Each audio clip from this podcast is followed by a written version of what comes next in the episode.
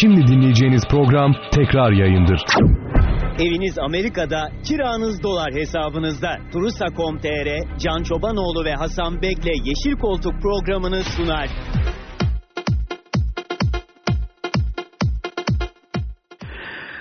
Radyo Spor'dan herkese iyi akşamlar, iyi haftalar. Ben Eyüp Yıldız, Can abiyle, Can Çobanoğlu ile karşınızdayım efendim. Yeşil Koltuk programına hoş geldiniz. Can abiyle beraber e, gündemi konuşacağız. Bir saat sonra yaklaşık başlayacak olan bir mücadele var. Galatasaray Kayseri Spor karşılaşması. 11'ler belli oldu Can abi. Evet öncelikle herkese iyi akşamlar diliyorum. Bizim sosyal medya hesaplarımızda Eyüp biraz Evet. sonra size verecek. Ee, sağlıklı e, bir akşam, sağlıklı günler, önümüzdeki günlerin de sağlık içerisinde geçmesi temennisiyle programa başlıyoruz. Evet sevgili dinleyenlerimiz bize Çobanoğlu alt çizgi Can ve Eyüp Yıldız Twitter adreslerinden ulaşabilirsiniz. Soru görüş eleştirilerinizi canlı yayında paylaşabilirsiniz.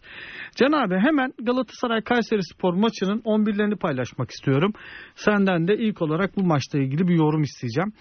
Galatasaray ile başlayalım. Kalede Fatih Öztürk var. Lines, Donk, Marco, Saratçı, Taylan, Emre Akbaba, Feguli, Emre Kılınç, Oğulcan Çağlayan ve Cagne var. Büyük bir sürpriz şu an bütün sosyal medya bunu konuşuyor. Oğulcan Çağlayan ilk 11'de. Kayseri Spor'da Lung, Dimitrios, Sapunaru, e, Kırzic, Yasir Subaşı, Atama, Campanaro, Mudat Çelik, Aaron Lennon, Manuel Fernandez ve Ali Bek var. Ee, öncelikle tabii ki kadrolarla ilgili e, görüşlerimizi maçtan önce açıklayalım. E, maçın seyriyle ilgili de yorumlarımızı da getiririz. Ancak e, yarın biliyorsun öğretmenler günü. E, bizim programlarımızda da biz bu konulara çok e, önem veriyoruz. Bizi sürekli takip edenler de bizden bunu bekler hale geldiler. E, öncelikle bizim her şeyimiz dediğimiz e, ülkemizin kurucu lideri Atatürk'ün de çok önem verdiği öğretmenlerimizin e, hatta bizim yaş grubunun gözleri yaşararak ilkokul öğretmenlerini hatırlarlar, anarlar. İlkokul öğretmenliğinden başlayarak üniversitedeki bütün öğretmenlerimizi biz e, yad edelim, onları saygıyla analım ve e, ülkenin öğretmenlere e, çok e, yeteri kadar değer vermediğini, çok daha fazla değer vermesi gerektiğini, maddi ve manevi desteklenmeleri gerektiğini buradan bir kez daha e, belirterek Öğretmenler Günü'nü kutlayalım.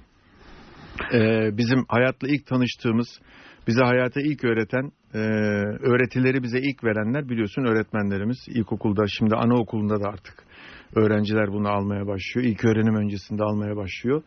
E, oradan başlayarak hayata dair birçok dersi biz öğretmenlerimizden alıyoruz.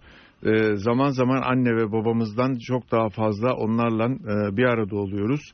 E, dolayısıyla tüm öğrencilerin öğretmenlerin kıymetini bilmesini temenni e, ediyorum. E, dileğim odur ki öğretmenler de e, sosyal hayatlarında, günlük yaşamlarında, mali anlamda da e, rahat etsinler. Özellikle de zor şartlar altında ülkemizin biraz daha e, ekonomik anlamda geri kalmış bölgelerinde, köylerde, e, mezralarda e, görev yapan öğretmenlere de buradan bir kez daha şükranlarımızı iletelim.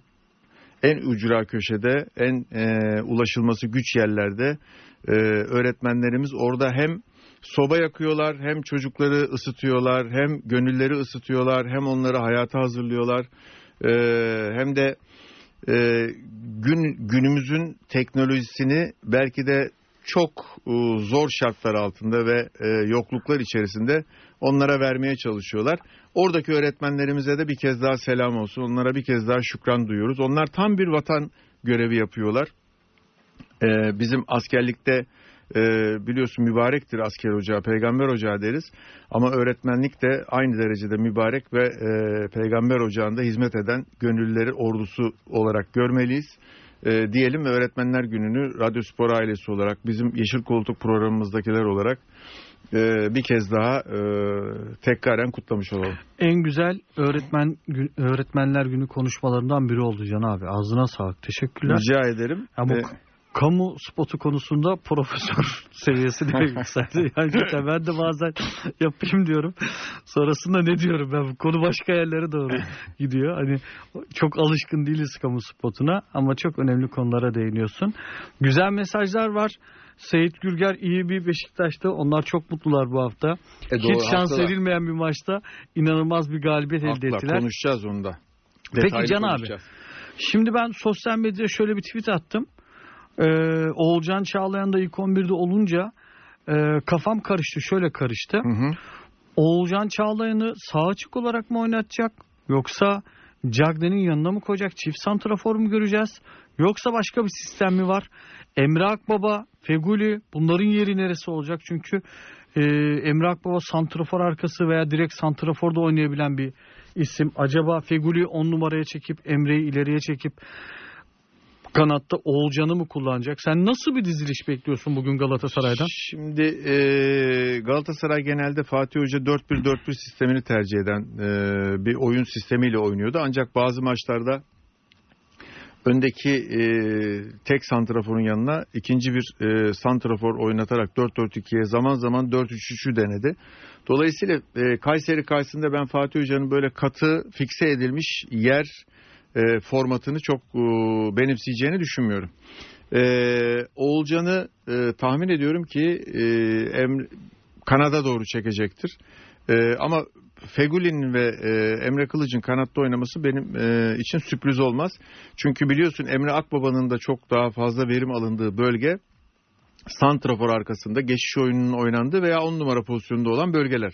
Dolayısıyla Emre Akbaba'yı çizgiye atamayacağına göre Oğulcan da e, santrafor ve san, çift santraforun tamamlayıcısı pozisyonlarında daha başarılı olduğuna göre görünen o ki e, Feguli ve e, Emre Kılıç'a çizgiyi teslim edecek. Taylan'ı e, ön libero'da tutacak. Zaten geri dörtlü belli. E, böyle bir sistemle çıkacaktır. Ama bu oyun formatını ben e, yani 4-2-4'e de döndürebileceğini düşünüyorum. E, o Hatta e, 3-4-3'e de dönebilir. Çünkü bu kadro e, değişkenliği olabilen, değişkenliği rahatlıkla oyun şablonuna oturtabileceğim bir kadro. Daha hücum ağırlıklı. E, orta sahası biraz daha çabuk, e, orta sahayı biraz daha çabuk geçebilecek bir kadro.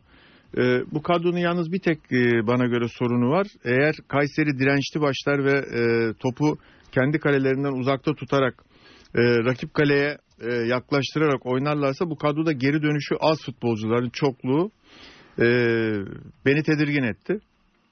Yani bu takım savunması anlamında ve topun arkasına geçme, topu geri kazanma çabukluğu gibi istatistiki değerleri de önemli ama bir takımın oyunu kaybetmemesi veya pozisyon vermemesi anlamında da önemli istatistiki e, pozisyon bilgileri olarak e, değerlendirilmeli bu söylediklerim. E, şimdi baktığında e, Emre Kılıç'ın, Oğulcan'ın, Feguli'nin, Cagney'in e, hatta ve hatta Emre Akbaba'nın geri dönüşlerde sıkıntı yaşadığını görüyorsun. E, sadece Taylan Antalya'nın üstüne ka- e, kalan ve e, Kayseri'nin fizik gücü kötü de değil. Sadece Taylan Antalya'nın üstüne kalan bir orta sahada ne kadar e, sıkıntı yaşar Galatasaray veya o orta sahayı bypass ederek oyunu nasıl ön tarafa yıkar ona bakmamız lazım. Aslında Can abi Ömer Bayram'ı tercih etseydi orada Taylan'a biraz daha yardım edebilecek Ya bir- bence de olurdu. Yani şu anda Taylan'ın e, tamamlayıcısı yok. Ha şunu yapabilirler.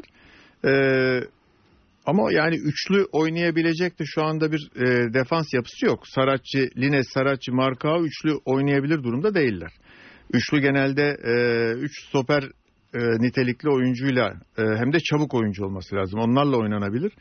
E, biri orijinal sağ ve sol bek, e, bir tane e, Markao var. Hani e, şeyi öne atabilir mi diye e, Donk'u bir, bir pozisyon öne atıp e, Taylan'ı biraz daha onun yanında ve biraz daha önünde kullanabilir mi diye düşündüm ama dörtlü defanstan başka bu defans dörtlü defansı ancak oynayabilir. Üçlüye dönemezsin orada. Eee Şimdi burada tabii e, Galatasaray için büyük tehlike ki genelde maçlarında öyle oluyor. Galatasaray sonlandırılmamış ataklarla sıkıntı yaşıyor. Yani e, sonlandırılmamış ataktan kastımız ne? Galatasaray topla e, çıktığında eğer atağı bitiremiyorsa kaleci de olabilir, out olabilir, korner olabilir, taç olabilir, faul olabilir. Atak sonlanmıyor ise, durdurulamıyorsa top kaptırdığında geri dönüşte sıkıntı yaşıyordu. E, ve topu geri kazanma çabukluğu da e, normal e, bir takımın oyunda dengeyi kuracak e, süreden biraz daha uzun. E, ha diyeceksin ki Kayseri topu aldığı zaman kullanış e, varyasyonları, oyun içerisindeki taktik anlayışları gereği ve oyun içi çabukluğuna bakarsanız oyuncuların e, çok büyük tehlike yaratır mı?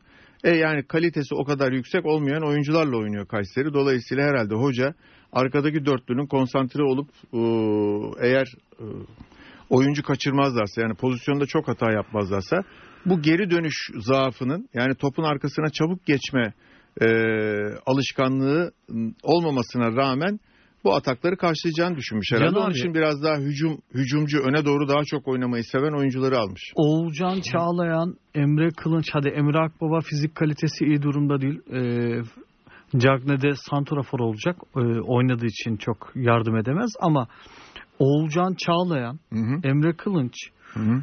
bu ikisi e, Taylan'a e, epey bir yardım etmeleri gerekiyor. Rakibe hiç basmazlarsa Taylan'a kalırsa tamamen rakibi karşılama işi rakip kim olursa olsun sıkıntı yaşar diye düşünüyorum Galatasaray. E yani şu anda görüntü evet yardım etmeleri gerekiyor. Biz biz ne kadar gerekiyor dersek diyelim oyuncunun futbol karakterine ve yapısına baktığımızda e, eder gözükmüyor. Yani ne Emre Kılıç ne e, Oğulcan fizik olarak da e, koşu mesafesi olarak da oyun içerisinde kaldığı sürede topa ikili mücadelelerde top e, kazanma oranlarına istatistiki oranlarına baktığınızda çok da e, ortaya verimli bir tablo çıkmıyor.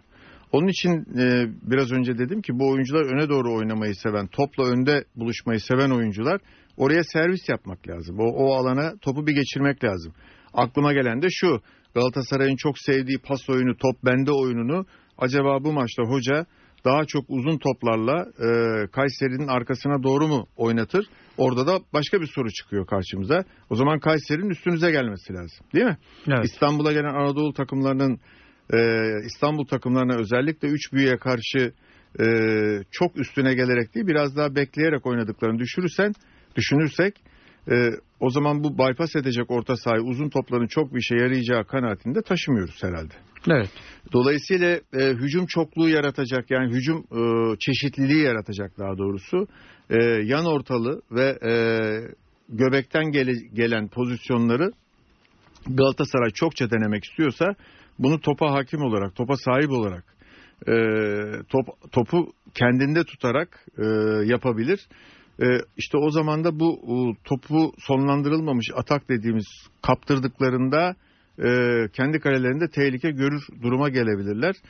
E, herhalde hocanın buna göre bir hesabı vardır. Ne diyeyim yani Ömer Bayram kenarda bildiğim kadarıyla değil mi? Yedekler içerisinde Ömer Bayram. Ee, Kerem var, bir Kerem daha var. Sekidika var. Sekidika var, Etobo var. Ali Yavuz Kol var. Ya orada Luindama var mesela o bana enteresan geldi. Luindama bildiğim kadarıyla işte milli takımdan sakat döndüğü ve döneceği söyleniliyordu. Fakat döndükten sonra bir tane idmana galiba katıldı ve e, o idmandan sonra da yedek kulübesinde duruyor. Demek ki Luindama sakat değil. Sakat olan bir oyuncuyu kulübede tutamazsınız. Kulübede bir oyuncuyu eğer tutuyorsanız sakatlık riski ortadan kalkmış demektir. Yani yani ne ne olursa olsun kenarda dursun. Yani çok riske olur riske etmek gerekirse e, o riski alalım diye bir oyuncuyu kenarda hoca tutmaz. Çünkü içeriye attığınızda oyuncuyu daha büyük bir riskle karşılaşacaksınız. Peki Can abi e, listeyi doldurmak için mi? Kontenjanı doldurmak için mi aldı diyorsun? Kontenjanı doldurmak şart değil. Daha eksik kadroyla çıkabilirsiniz. Yani illa Hı. sahanın kenarına 21 oyuncuyla çıkmış olmanız Fazla yazamıyorsun. Eksik Fazla yazabiliyorsun. evet, eksik yazabilirsin. Yani elindeki oyuncuları yazabilirsin. Ee, unutturma şu şeyi de e, yeni futbol yasasıyla ilgili olarak da mutlaka programın sonlarına doğru bir e, Tamam. konuşalım olur mu? Galatasaray Kayseri ile ilgili ekleyeceğim bir şey yoksa Ekleyeceğim şey şu. Bu, bu haftanın bu haftanın ekleyeceğim şey şu. e, bu haftanın önemli e, olaylarından bir tanesi e, Beşiktaş'ın e, önemli iki tane üstte maçı vardı. İki tane iyi takımla maçı var. İyi futbol oynayan takımla maçı vardı ki bir tanesi Manchester moralli bir takımdı biliyorsun. E, yani Başakşehir'di. E, Beşiktaş bu haftanın en karlı moral olarak da e, 60 55 dakikalık oyun olarak da en karlı takımlarından biri. Yani korkulan, korktuğu, eksik veya vesaire diye hep konuşulanın aslında futbolda e, inanarak sahaya çıktığında neler yapılabileceğini gösterdi. E, haftanın şansını iyi değerlendiren takımlardan biri o ise bir diğerinde biz programlarımızda çok konuşmuyoruz. E, kusurumuza bakmasınlar ama Alanya Spor'dur.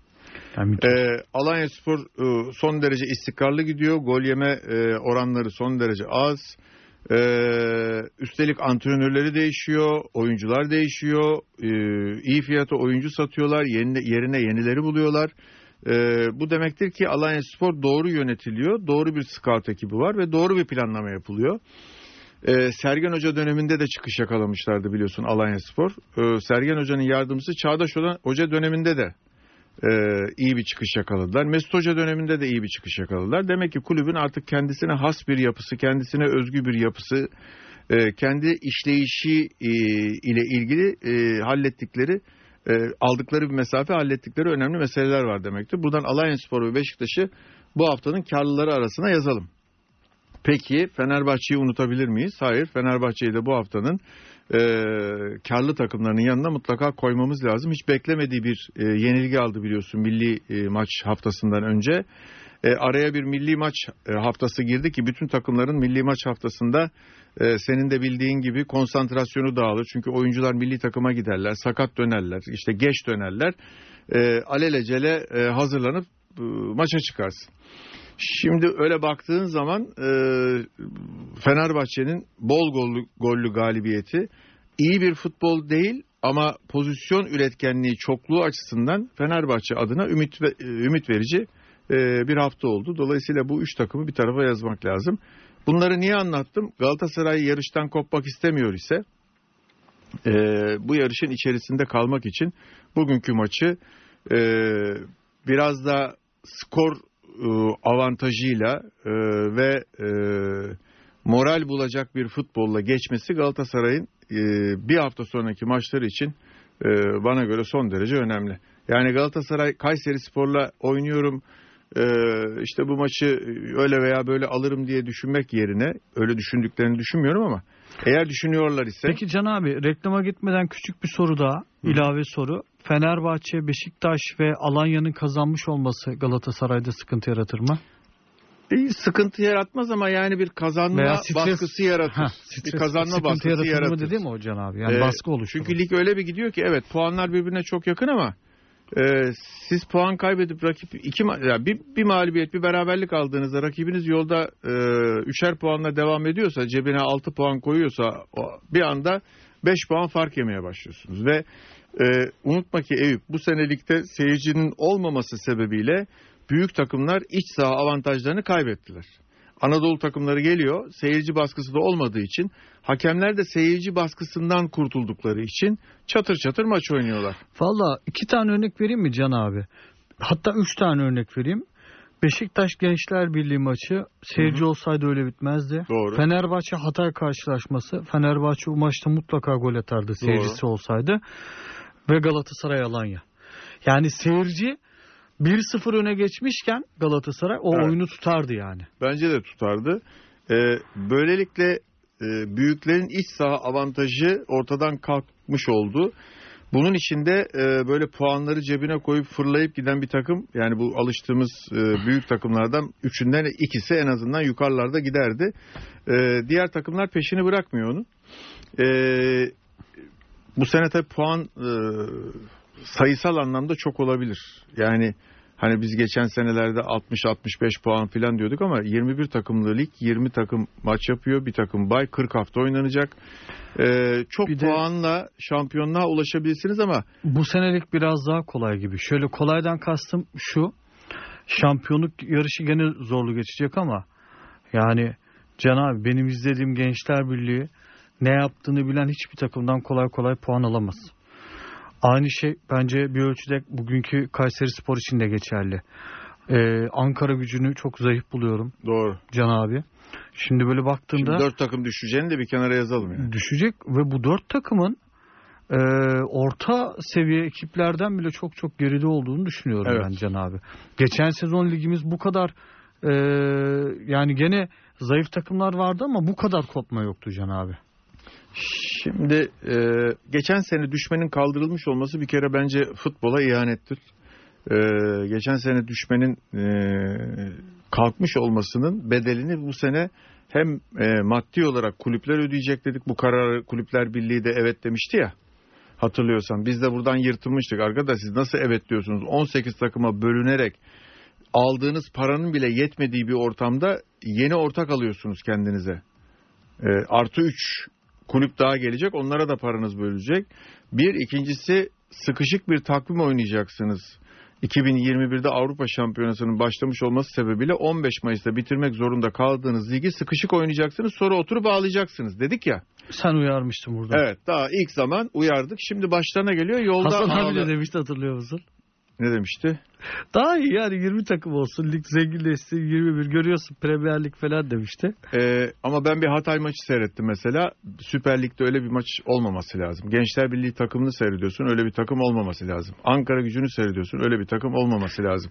Şimdi Denizli Samet Spor- Hoca toparlarsa ayrı ama Kayseri, Kayseri'de Kayseri'de de aynı tehlike var. Ee, şimdi Süper Lig'in kalitesini bu kadar düşürürseniz ondan sonra yayıncı kuruluş niye buraya 2.3 milyar verdi diye ağlamanızın bir anlamı yok. Onu da böldüğünüzde 260-270 milyon dolar eder. 600 milyon dolardan buraya geriye düştüğümüzü de tekrar hatırlatalım. Reklam mı reklam diyoruz? evet reklamdan sonra Can abi istersen e, hafta sonu oynanan diğer maçları konuşalım. Eviniz Amerika'da, kiranız dolar hesabınızda. Turusa.com.tr'nin sunduğu Yeşil Koltuk devam ediyor.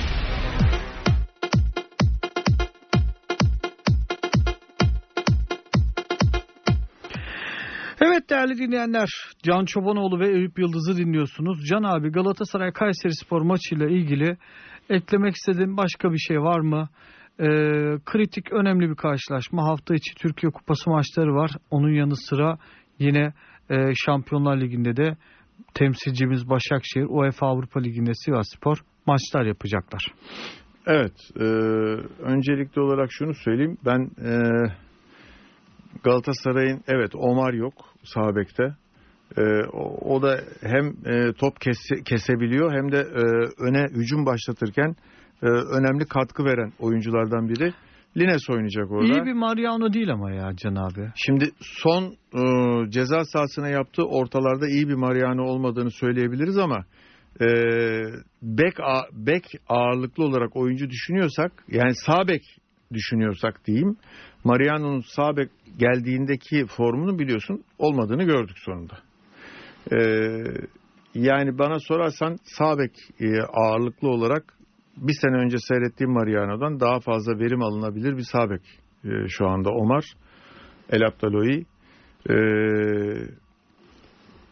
şimdi Lines e, e, orada o görevi yapar mı? Yapar. Yani e, ama hani e, Omar kadar iyi yapar mı? O onu çok da bilemiyorum. Ha bu arada Lines'in de hakkını e, yememek lazım. Yani e, sağ ön oynuyor, sol ön oynuyor, çizgiye koyuyorsun. Sağ bek oynuyor, sol bek oynuyor. Lines'i nereye koyarsan oynuyor. Kadro dışı bırakıyorsun. Biliyorsun kadroda e, yabancı kontenjanıyla ilgili sorun olduğu için geçen sene ilk 6 ayında Lines kadroya konmamıştı. E, sonra devre arasında Of bir rüzgar yapıldı. Bu Lines nasıl yedek bırakıldı vesaire. Nagatomo ile yollar ayrıldı. Lines yerine geldi. Yani aynı pozisyon. sakatlıkta içeriye koyabileceğiniz özverili bir oyuncu. Ama üst düzey bir oyuncu mu değil. E, zaten bu tip oyuncuların e, devamlılığı önemlidir. Yani bunlar e, oynadıkça istikrarlı olarak yükselmezler ama oyun içinde de e, dalgalanmaları, gitgelleri az olur. Onun için bu tip oyuncuları mümkün olduğunca oynayarak kullanman lazım. Eğer e, sürekli mesela %60 ile 70 arası performans almak istiyorsan bu tip oyunculardan. Ba- bazı oyuncular vardır. Onları koyarsın mesela %30'luk performans da verebilir, %80'lik performans da verebilir. Ee, onların işte oyuna sonradan girdiğinde ne yapacağını kestirebilmen lazım. Ee, ama e, Lines evet girdiğinde mutlaka %50'lik bir oyun oynuyor. Yani onun altını oynamıyor.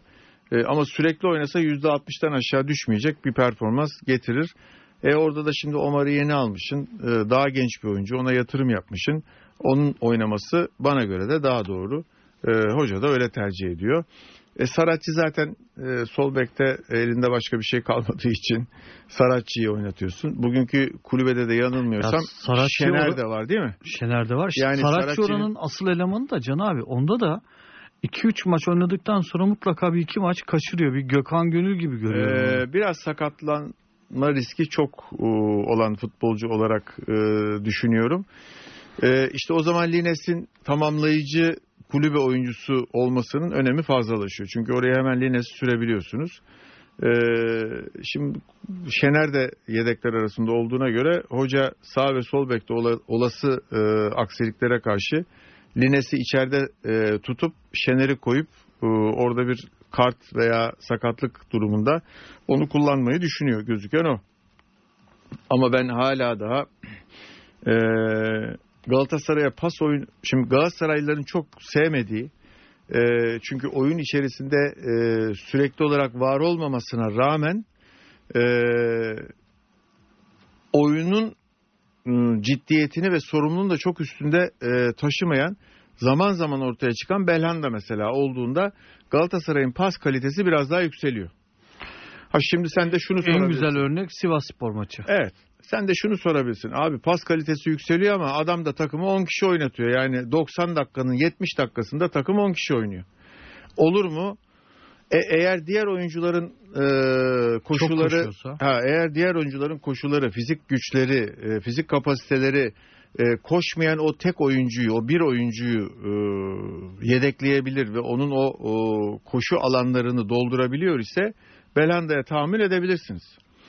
E, ama yine de baktığında koşmasa bile e, ben de çok e, hoşnut değilim Belanda'nın oynadığı futboldan. E, saha içerisinde top yapabilen, topu bilen iki tane adam gözüküyor. Biri Feguli, biri e, Belhanda. Galatasaray'da da ikisi şey e, sorunlu futbolcu. Ya birincisi Belhanda'dır belki ama e, ikincisi de Feguli'dir. Şimdi Feguli'nin geçen seneki Galatasaray'ın şampiyon oldaki seneki performansını bir hatırlayalım. E, saha içinde müthiş işler yapıyordu.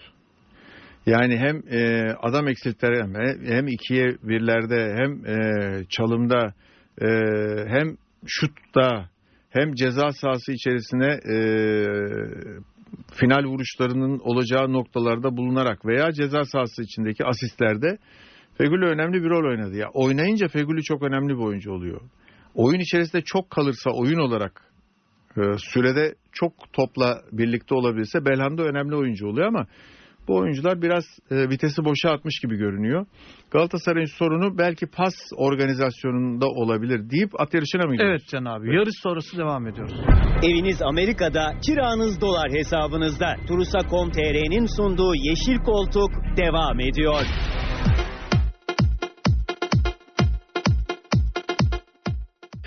Evet sevgili dinleyenler Galatasaray Kayseri Spor maçının başlamasına 15 dakika kaldı ve Can abi çok detaylı bilgi verecek şekilde bu karşılaşmayı değerlendirdi.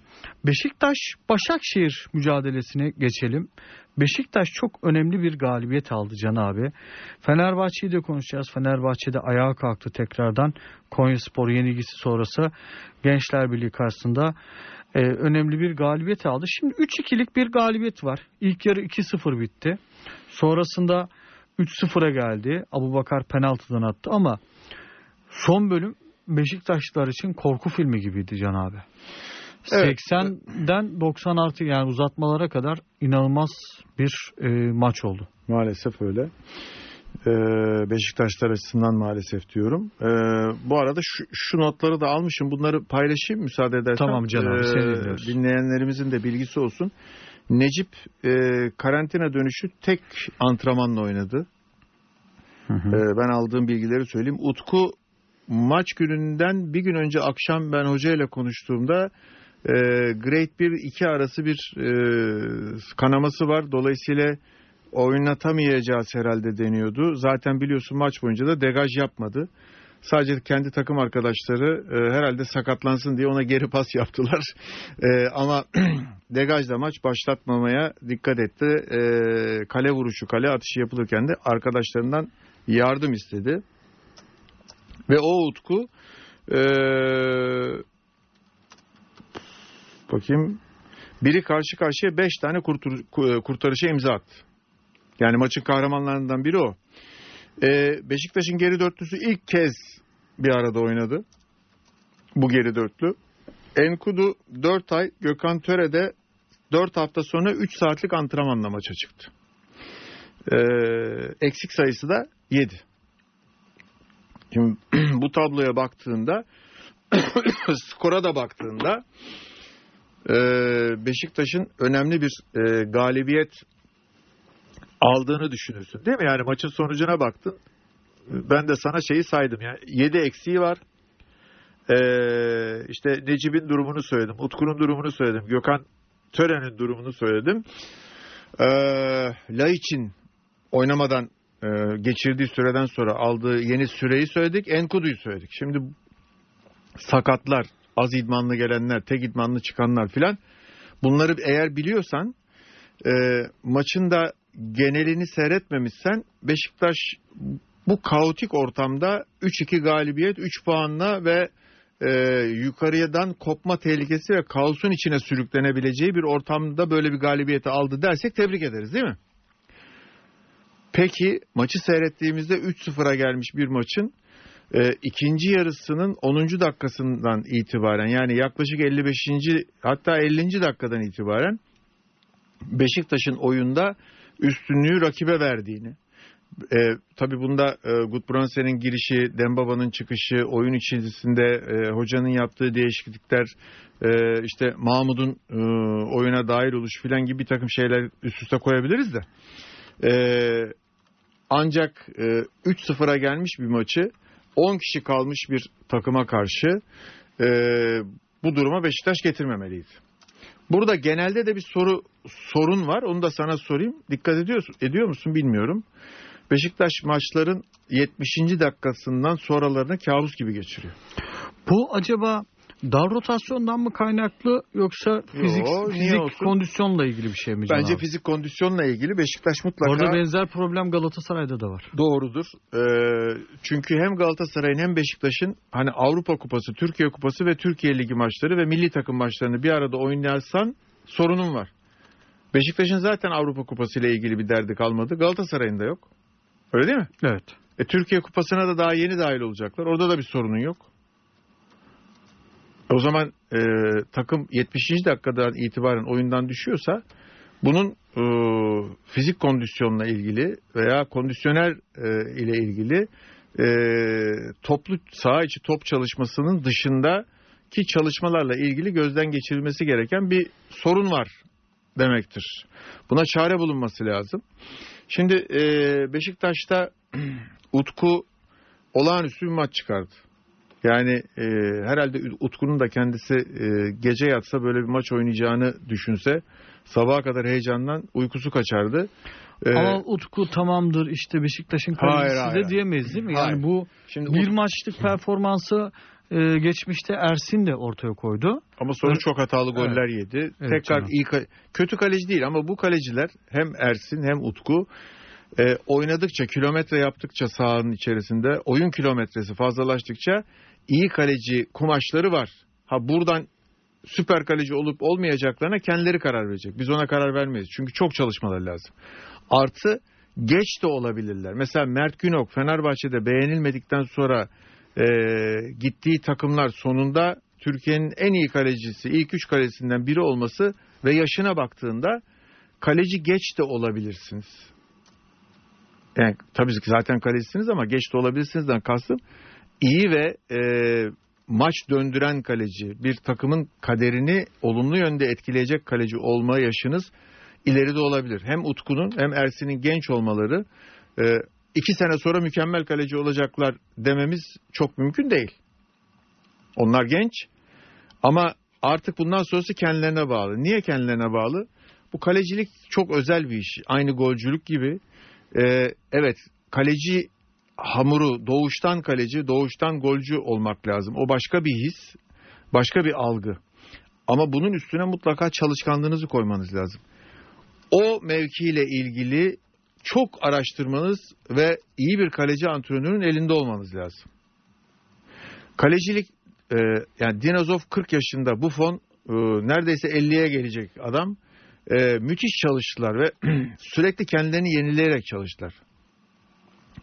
E, dolayısıyla hem çalışacaksınız hem gelişim için kalecilik teknikleriyle ilgili yenilenen ne varsa onları bileceksiniz. E, böyle baktığınız zaman çok kolay bir yol yok kalecilerin önünde.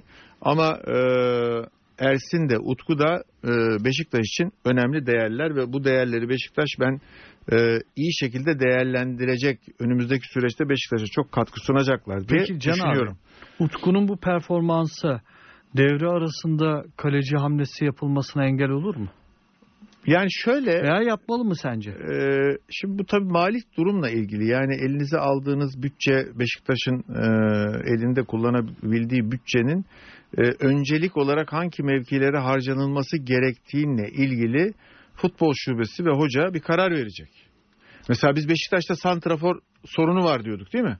Evet. Ama Larin öyle bir çıkış yaptı ki Beşiktaş'ın santrafor sorununu ikincil plana attı. Yani Abu, Abu Bakar e, Larin ikilisi ikisinden biri e, dönüşümlü olarak santrafor oynayabilir veya şu anda olduğu gibi ikisi birden sahada oynayıp birisi daha kenara ge- geçip diğeri daha merkez hücumcu olarak oynayabilir durum getirdi. Dolayısıyla e, Beşiktaş'ın önceliği ne oldu? Beşiktaş'ın mesela kanadı yok. Ya Enkudu verim alamıyorsunuz. Lens zaten kadronun dışında kaldı. Gökhan Töre sakatlıktan döndü. E, Laiç eğer böyle oynamaya devam edecekse e, Beşiktaş'ın e, geçiş oyununu oynayacak oyuncusu yok. Atiba'ya çok yük biniyor. Yani o yaşta bir oyuncunun ne kadar bu işi kaldırabileceğini bilmiyorum. Ki Başakşehir maçının aslında belki de Josep'i görünmeyen... beğeniyor musun? Beğeniyorum. Beğeniyorum. Aa, şimdi onu söyleyeceğim. Bu maçın belki de görünmeyen iki tane kahramanı var.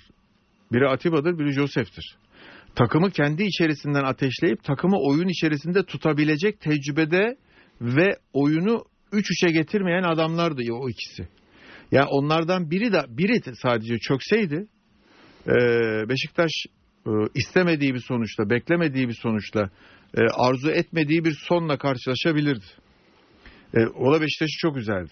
Şimdi Beşiktaş'ın oyun planını her ne kadar Okan Hoca e, bu mağlubiyetin sorumlusu benim. Oyuncu yerleşimleriyle ilgili, oyuncu tercihleriyle ilgili, oyun planıyla ilgili e, sorumluluğu ben üstüme alıyorum dese de Beşiktaş'ın ilk yarıda oynadığı baskılı, özverili, coşkulu, istekli futbolu e, bir kenara atmamak lazım. Yani bu sadece Okan Hoca'nın e, yanlış tercihli tercihlerle oyuncu kullandım veya yanlış taktik e, ile çıktım demesiyle ilintili olmaz. O zaman Beşiktaş'ın e, futbolcularına oynadığı oyuna haksızlık etmiş oluruz.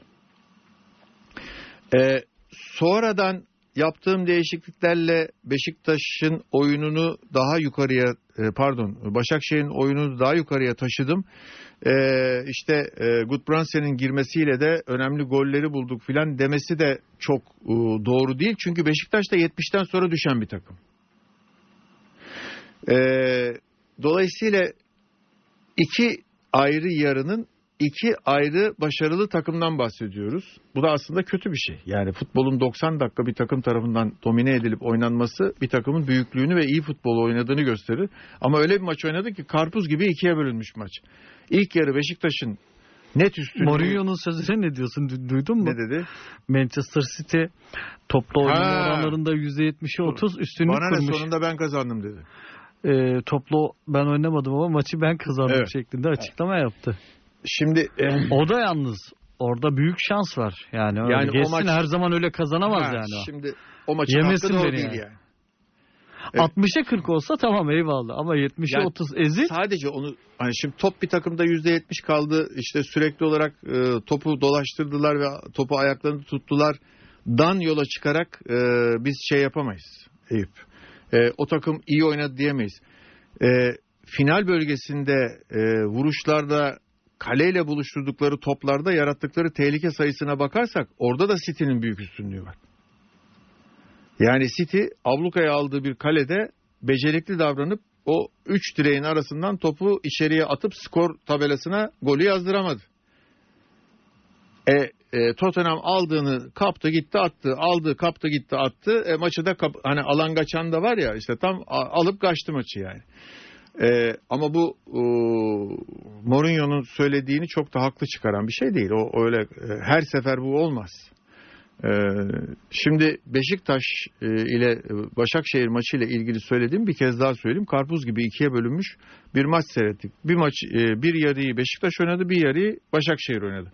Üstelik Başakşehir 10 kişiyken o ikinci yarıyı oynadı. Ee, şimdi Başakşehir derli toplu bir takım. Oyunun boyunu kısaltarak oynayabiliyor. Pas yüzdesi yüksek bir takım. Aynı zamanda da topun hızını e, oyun içerisinde iyi ayarlayan bir takım. Ama bu, bu söylediğimiz özelliklerden uzaklaşan bir Başakşehir'i ilk yarıda seyrettik. Ama bu Başakşehir'in beceriksizliğinden e, sadece kaynaklanmadı. Bu Beşiktaş'ın diriliğinden ve oyuna iyi başlamasından kaynaklandı. Yani Rıdvan'ın e, o bölgede e, önündeki oyuncuyu adeta kilitlemesini bir tarafa atmaman lazım. Değil mi? O da Ee, yoruldu sonra oyundan çıkartıldı. Sakat e, değiştirilmesini söyledi çünkü sakatlanıyordu. Hı. Zaten Erdoğan'ın girişinden sonra oyun e, hafif dengesini kaybetmeye başladı. Orada Bu arada- Ser- Sergen Hoca'nın yaptığı hamleler de bir hoca düşüncesi olarak yanlış ham- hamle değildi. Niye? Oyunda baktı ki fizik olarak geriye düşüyorlar. İçeriye e, üstüne gelen Başakşehir'e karşı 10 e, kişiyle oynadığı için e, koşu yapabilen, çabuk koşu yapabilen oyuncu atayım dedi. Bunun biri Gökhan Töre'ydi, biri Enkudu'ydu. Orada Larin hamlesini yapması bana göre yanlış oldu. Çünkü Larin hala daha diri duruyordu, hala daha kaleye doğrudan gitme isteği vardı. Orada Abu Bakar'ı biraz e, kenara doğru çekip çünkü Abu Bakar e, ayağı teknik olarak Larin'den daha iyi. Futbol bilgisi de daha iyi ve birebirde de adam geçebilen oyuncu. Biraz Abu Bakar'ı kenara doğru çekip de Larin'i ortaya doğru santrafora doğru atsaydı iki stoperin üstünde Larin daha e, baskılı ve etkili oynayabilirdi. Niye bunu söylüyorum? Çünkü Şikirtel'de, Epriano'da e, öne doğru oyun kurarak çıkan oyuncular. Onların üzerine eğer siz e, sert bir santraforla, baskıcı bir santraforla e, baskı uygulamazsanız onlar da oyuna katkı veriyor. Yani hücumcu sayısını çoğaltıyorlar. Onların öne doğru çıkması orta sahadaki Başakşehirli oyuncuların forvet hattına yanaşarak pas yapmasına sebebiyet veriyor. Dolayısıyla e, o Larin hamlesini bence biraz daha geciktirerek yapsa iyiydi.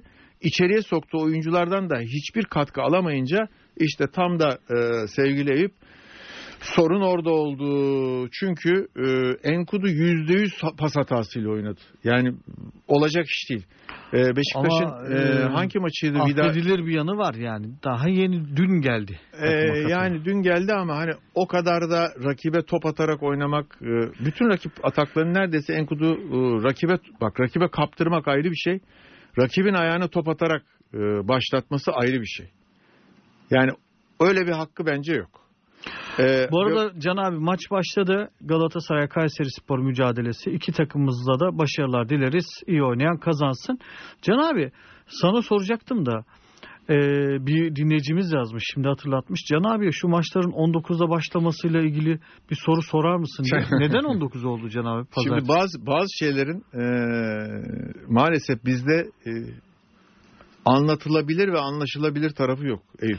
Şimdi Mesela abi, şunu söyleyeyim bak Cuma Türkiye'de günü genelde insanlar 6'da işten çıkıyor. evet Ve yani e, ortalama işte bir buçuk saat falan işten eve dönmesi Hı hı. sürüyor. Ki bazen ben bile buraya gelirken çok yakın olmama rağmen sıkıntı yaşıyorum.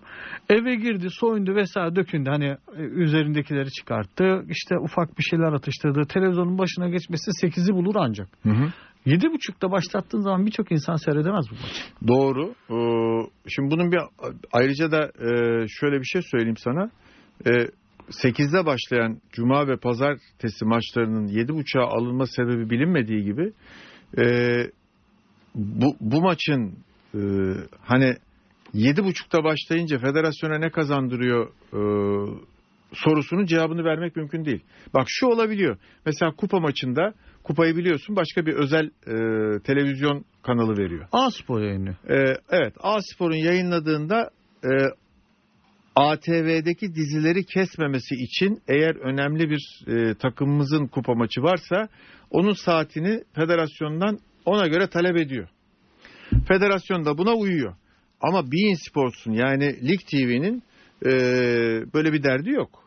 Böyle bir derdi olmadığına göre 19 maçını niye 19-30'a çevirdi veya 20 Ben- maçını niye 19-30'a alındı? Ben bir sporsun yerinde olsam itiraz ederdim Can abi. Ben de ederim. Yani e, prime time'ın içerisinde bir maç oynanıyor.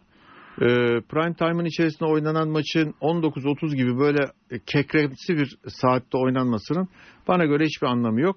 Ama Futbol Federasyonu'nun aldığı kararların zaten bazılarının e, nedeninin içinde anlamak da mümkün Ben değil. bu arada mesela bugün en az 10 kişiyi falan uyardım ya. Bugün maç 19.30'da 20'de değil falan. Da, filan. ilk, herhalde ilk şey değil mi 19-30 maçı bu. Evet. Yani alışık olduğumuz şey işte malum. Sence de malum, bence de malum. At yarışına mı gidiyoruz? Evet o da canım. malum. Peki hadi at yarışına. Eviniz Amerika'da, kiranız dolar hesabınızda. Turusa.com.tr'nin sunduğu Yeşil Koltuk devam ediyor.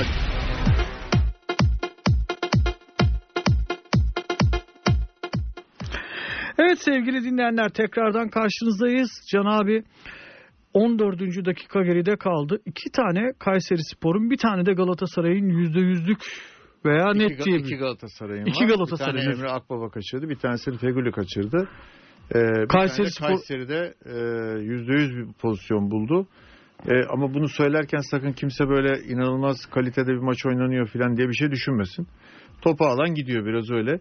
E, ayrıca şu anda Galatasaray ile ilgili şunu söyleyebilirim. Pas ne için yapılır? Rakip kaleye e, gitmek için yapılır değil mi? Galatasaray pası kendi kalesine topu geri döndürmek için yapar gibi bir durumu var. Yani pasla ileriye takımı taşımak yerine pasla ya olduğu yerde e, aynı bölgede topu tutmaya çalışıyor ya da geriye doğru pas yaparak oyunu oradan yeniden öne doğru başlatmaya çalışıyor. Vakit kaybederek gidiyor. Galatasaray oyunu daha çabuk oynaması lazım. Daha çabuk yön değiştirmesi lazım. Çünkü Kayseri e, maalesef oyuncu kalitesi anlamında e, bu maçı götürebilecek gibi değil.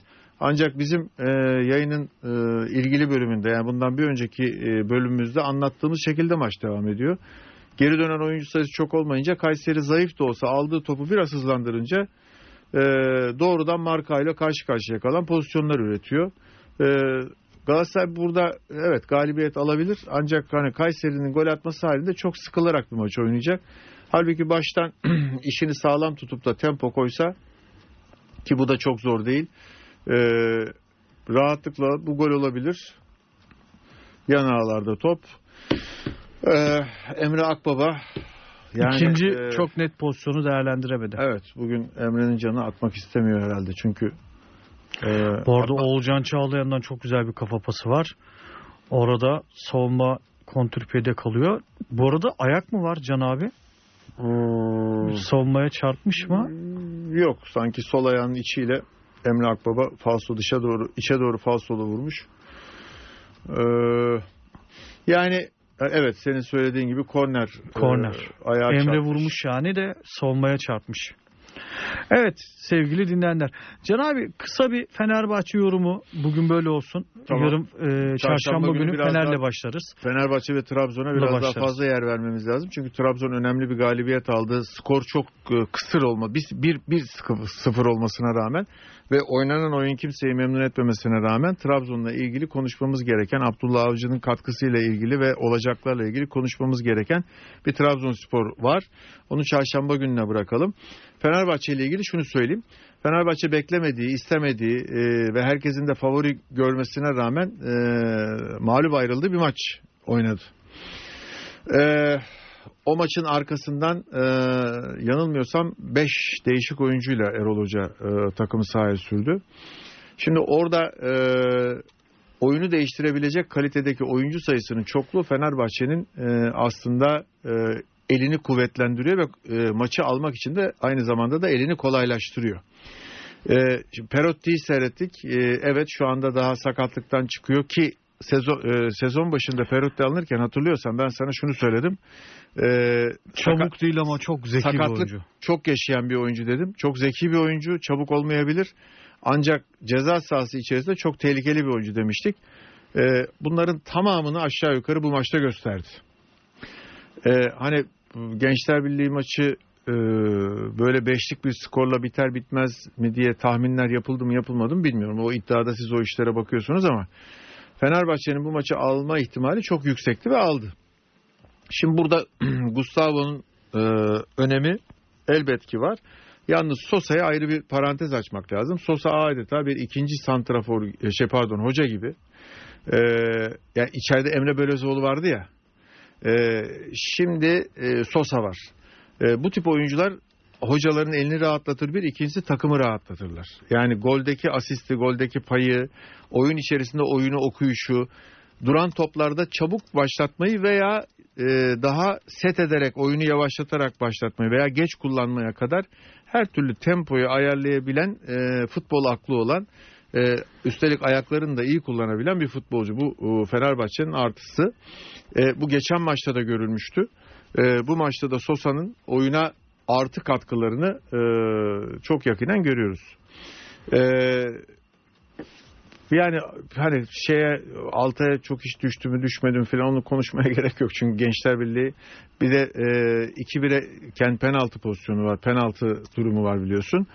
E, işte penaltı verilirdi verilmezdi. Şimdi bu tartışmalara girmenin bir anlamı yok. Yani Fenerbahçe net bir skorla iyi bir oyunla e, pardon iyi bir oyun değil, istekli bir oyunla önemli işler yaptı ve 5'lik bir skorla maçı aldı. Gençler Birliği'nin oyununu etkileyecek çok büyük hakem hatalarıyla karşılaştığını söylememiz mümkün değil. Ee, ki e, Murat Cavcav yani kulüp başkanı e, işte hakem hataları bizi e, oyundan düşürdü filan diyor. Kendini kandırır. Eğer öyle düşünüyorsa kendini kandırır. Gençler Birliği'nin oynadığı futbol maalesef Gençler Birliği'nin Süper Lig'de tutunmasını ve durmasını engelleyecek bir futboldur.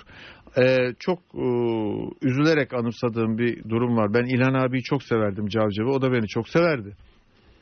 İlhan Cavcav sezonunda Gençler Birliği küme düştü. Küme düştü. Ee, hani bu sezonda Gençler Birliği'nin küme düşme ihtimali çok yüksek. İki Ankara takımının da yüksek daha doğrusu. Ee, Bu arada 50 oynadı. Sarı kat. Muğdat mı? Muğdat. Muğdat değil mi? Kendisine de kızıyor Kayseri'den şimdi. Muğdat evet. Zaten eline çarpmıştı aslında verecekti. Bir daha elle vurunca Ee, yat- yatarak müdahale ettiğinde bak artık topu kendine doğru çekiyor. Yani bunu niye yapar bir futbolcu? ama bir şey Ha, söyleyeceğim. rakibin Lines Can abi. alsa gidecek top. Can abi bu kırmızı kart bile olabilir. Ee, Olmaz mı? yok kırmızı kart olmaz. Ama yani Lines'in önünden eliyle topu çekiyor. Evet ki Lines ceza sahasının içerisine Oradan giriyordu girse yani. gol olabilir yani. Evet. Gire- Ama işte çapraz diyecek. Oradan gelen var diyecek. Ya bariz gol şansı olarak değerlendirilmemesi son derece doğru. Ee, şimdi e, Papis Sisse'nin gol atıp atmamasından daha önemlisi takım oyununa verdiği katkı. Ee, ben onun oyun içi yaptığı koşuların e, önemli olduğunu e, ve e, gol sayısının şu anda herkesin beklediğinden daha aşağı olmasına rağmen Papis Sisse'nin Evet belki Alanya'daki kadar e, gol atması e, mümkün değil ancak e, önemli sayıda gol e, kaydedebileceğini düşünüyorum. Fenerbahçe'de yalnız sadece bir oyuncuya dayalı bir düzen olmadığı için gol sayısı beklenilenden az olabilir. Bunu kimse yadırgamasın. Bu veya, arada Galatasaray sürekli gol kaçırmaya başladı Can abi. Burada da direkten dönen bir top var. yani e, Donk'un kafası şurada görüyorsun. Direkten evet, dönüyor. direkten döndü. E, Kayseri çok e, dağınık bir takım yani. Hani bu takımla işleri zor. E, Galatasaray'ın da bir an önce golü bulması lazım. Yani bu e, Galatasaray da çok lakayt gibi mi oynuyor Ya Can abi? Yani pozisyona giriyorlar. agresif. O kadar kötü vu- vuru- vuruşlar yapıyorlar ki yani. Çok agresif ve e, sonuç alacak şekilde değil. Çok rahat top oynuyorlar. E, yani futbol böyle şeylere müsaade etmez. Buldun mu atacaksın. Attıkça da atmaya devam edeceksin. E, oyunda rahatlatacaksın. Ondan sonra istediğin gibi oynayabilirsin. E, şimdi Fenerbahçe'de e, Samat da e, evet e, geldiği takımdaki kadar performansı yüksek olmasa bile e, yani bana göre e, katkılı bir oyuncu. Sisse katkılı bir oyuncu. E, Valencia e, gün geçtikçe üstüne koyarak gidecek diye görüyorum. E, öyle düşünüyorum. E, ama bu, bu maçta Mert Hakan e, yandaş bence e, ya bu forma benim hakkım ha ben bu işi yapacağım diye hocaya bir bence e, sinyal verdi. Peki e, Perotti, e, Perotti de verdi. E, Pelkas O da iyi. yani e, Sosa, bence iyi. bence değişmemesi gereken oyuncu orada Pelkas'tır. Yani hocanın daha önce Alanya'da oynattığında e, e, Can abi Pelkas çok kolay pozisyona giren bir futbolcu. Ben yani bu kadar po- basit pozisyon üreten bir oyuncu daha önce hiç görmemiştim. sezgisi çok yüksek. Biz öyle deriz. Yani o tip oyunculara sezgisi to- çok yüksek. Topun olduğu her bölgede Pelkas çıkıyor mesela. O üçüncü bölgede yapılan Fenerbahçe ataklarının içerisinde mutlaka Pelkas'ı görüyorsun. Ya o e, arkadaşlarına pozisyon hazırlıyor ya da e, kendisine e, kaleye vuracak veya kaleyle buluşabilecek pozisyonları yaratabiliyor. Bu önemli bir şey. E, bence çok faydalı bir oyuncu. Şimdi bak dikkat edersen saydığımız bütün oyuncuların kendine göre bir e, Fenerbahçe'ye katkısından bahsediyoruz. Şimdi bu kadar katkı veren oyuncunuz var ise kulübeden gelen oyunculardan bahsediyoruz. Daha önceki maçlarda oynamamış bu maça girmiş oyunculardan bahsediyoruz. E, bu kadar katkı veren oyuncunuz var ise kadro derinliğiniz doğru transfer planlamasıyla gerçekleşmiş demektir. Bu da bu sene kalitesiz oynanan bu ligde Fenerbahçe'yi bir adım öne çıkaran önemli bir unsur. Burada sorun ne? Burada sorun şu. Ee, Novak'la oynadı. Evet. Peki Novak bir dahaki maçta oynayacak mı bilmiyoruz. Mert Hakan Yandaş da oynadı. Mert Hakan Yandaş bir dahaki maçta oynayacak mı bilmiyoruz. İyi oynayan oyuncuyu formasını aldığınız bir maç sonra sahaya sürmediğiniz zaman o oyuncunu e, bunu nasıl tolere edeceğini çok iyi hesaplamanız lazım. Yani çok e, rahat e, idare edilebilir, yönetilebilir bir kadro yok. E, kadrosu zengin, kadro genişliği iyi ama e, oynadığı e, kulvarlar çok olmadığı için her oyuncunun oynamak istediği ve birbirine çok yakın kalitede oyuncuların olduğu bir kadroyu Erol e, Hoca da herhalde hayatında ilk defa yönetecek. E, bakalım onu nasıl e, başaracak, onu Şu nasıl ana becerecek. kadar bence iyi idare etti Can abi. Şu Bence ana de kadar. iyi idare etti. Ayrıca hatırlıyorsan e, Hasan Bek sen ben program yaparken Erol Hoca benim de oyuncum olduğu için oradan da biliyorum. E, şunu söylemiştim. E, dominant karakteri vardır dedim. E, öyle çok tavizkar davranmaz. Ayrıca sertleştiği zaman da geri adım da atmaz. Yani bir futbolcu ona kapris yaptığında e, ipini çekebilir. Bu arada Can abi şu pozisyonda izle. Emre Kılınç şu açıdan vurdu. Kaleci Lung güzel Neredeyse çıkar. sıfır. Kale, kalecinin Gerçi burada kaleciler büyük ihtimal çıkartıyor bu topları. Tam Çıkartır tabii ama burnu- Emre'nin bence onu vurmasının sebebi birine çarpar girer diye. Oradan kaleye vuracak. Kaleye vurmuyor zaten. Düz yerden. Cagney'i çıkartmaya çalışsa işte çok sert vurdu bilerek ki birine çarp. O sertlikte top artık kalenin orada birine çarpabilir. Hata yaptırabilir. Biraz da Emre Kılınç'ın e, böyle vurmasının sebebi bu. Fenerbahçe ile ilgili toparlarsak bizim de süremiz galiba bitti. e, bitti. Fenerbahçe ile ilgili toparlarsak Fenerbahçe iyi yolda gidiyor. E, oyuncuları e, hani rotasyon demeyeyim ama e, dönüşümlü kullanırken e, hocanın oyuncuların e, kendine güvenini kaybetmeden kullanma becerisi Fenerbahçe'nin bu ligdeki e, durumunu belirleyecek.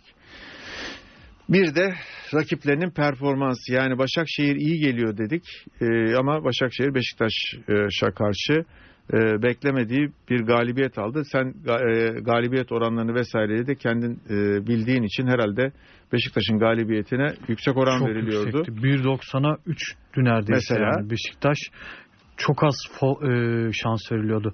Sadece iddia oranı olarak değil. Oynayanların da %90'ı neredeyse taraf Tabii. bahsinde Başakşehir galibiyeti oynamıştı. Ben de dahil Yani olmak bu da üzere. normal. Ben bu da normal. Ee, Hasan Bek duymasın. bu da normal. Ee, şunu söylemiştim. Kadro kalitesi açısından e, Fenerbahçe'nin şampiyon olup olmayacağına Galatasaray karar verecek demiştim hatırlıyorsan. Onu intro yaptık işte. Öyle mi? Tabii. Evet. Ee, Hasan abi 20 puan fark diyor.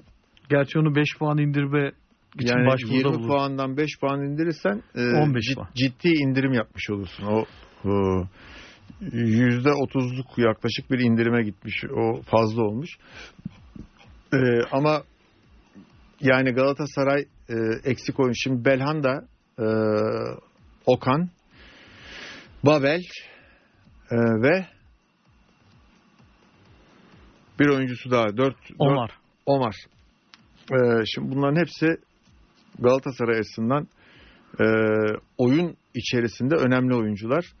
E, bunların e, Covid'li olması Galatasaray'ın da biraz oyununu etkiliyor. Bu arada e, şeyin Fenerbahçe'nin Covid anlamında herhalde en az e, Covid'li futbolcusu olan kulüplerden bir tanesi. İki tane Covid'li oyuncu var. Yani Ener genelde de bakarsak- diğerini bilmiyoruz evet. Genelde bakarsak e, hani 5 oyuncu, 4 oyuncu, 7 oyuncu, 6 oyuncu filan gibi diğer kulüplerden haber gelirken Fenerbahçe genelde daha az oyuncunun Covid olduğuna dair e, rapor e, veriyor. E, bunu da e, oyuncu- Fenerbahçe'nin başarısı e bence. tabii ya oyuncular demek. kendini iyi koruyor o, tesis ve antrenman dışında e, ya da e, başka bir e, şey de olabilir. O da şu e, Fenerbahçe oyuncularına iyi bilgilendiriyor ve genelde de daha emin olsun diye tesislerde tutuyor. Peki Can abi teşekkürler. Çok önemli bir telefon var. Yayını bitirelim. İstersen görüşmeni yap. Tamam. Ee, kısa bir ara. Aradan sonra bahse gireriz başlayacak. İlk bölümde Can Küçük Yıldırım. Sonra ise ben karşınızda olacağım. Eviniz Amerika'da, kiranız dolar hesabınızda. Turusa.com.tr, Can Çobanoğlu ve Hasan Bek'le Yeşil Koltuk programını sundu. Tekrar yayınlanan programı dinlediniz.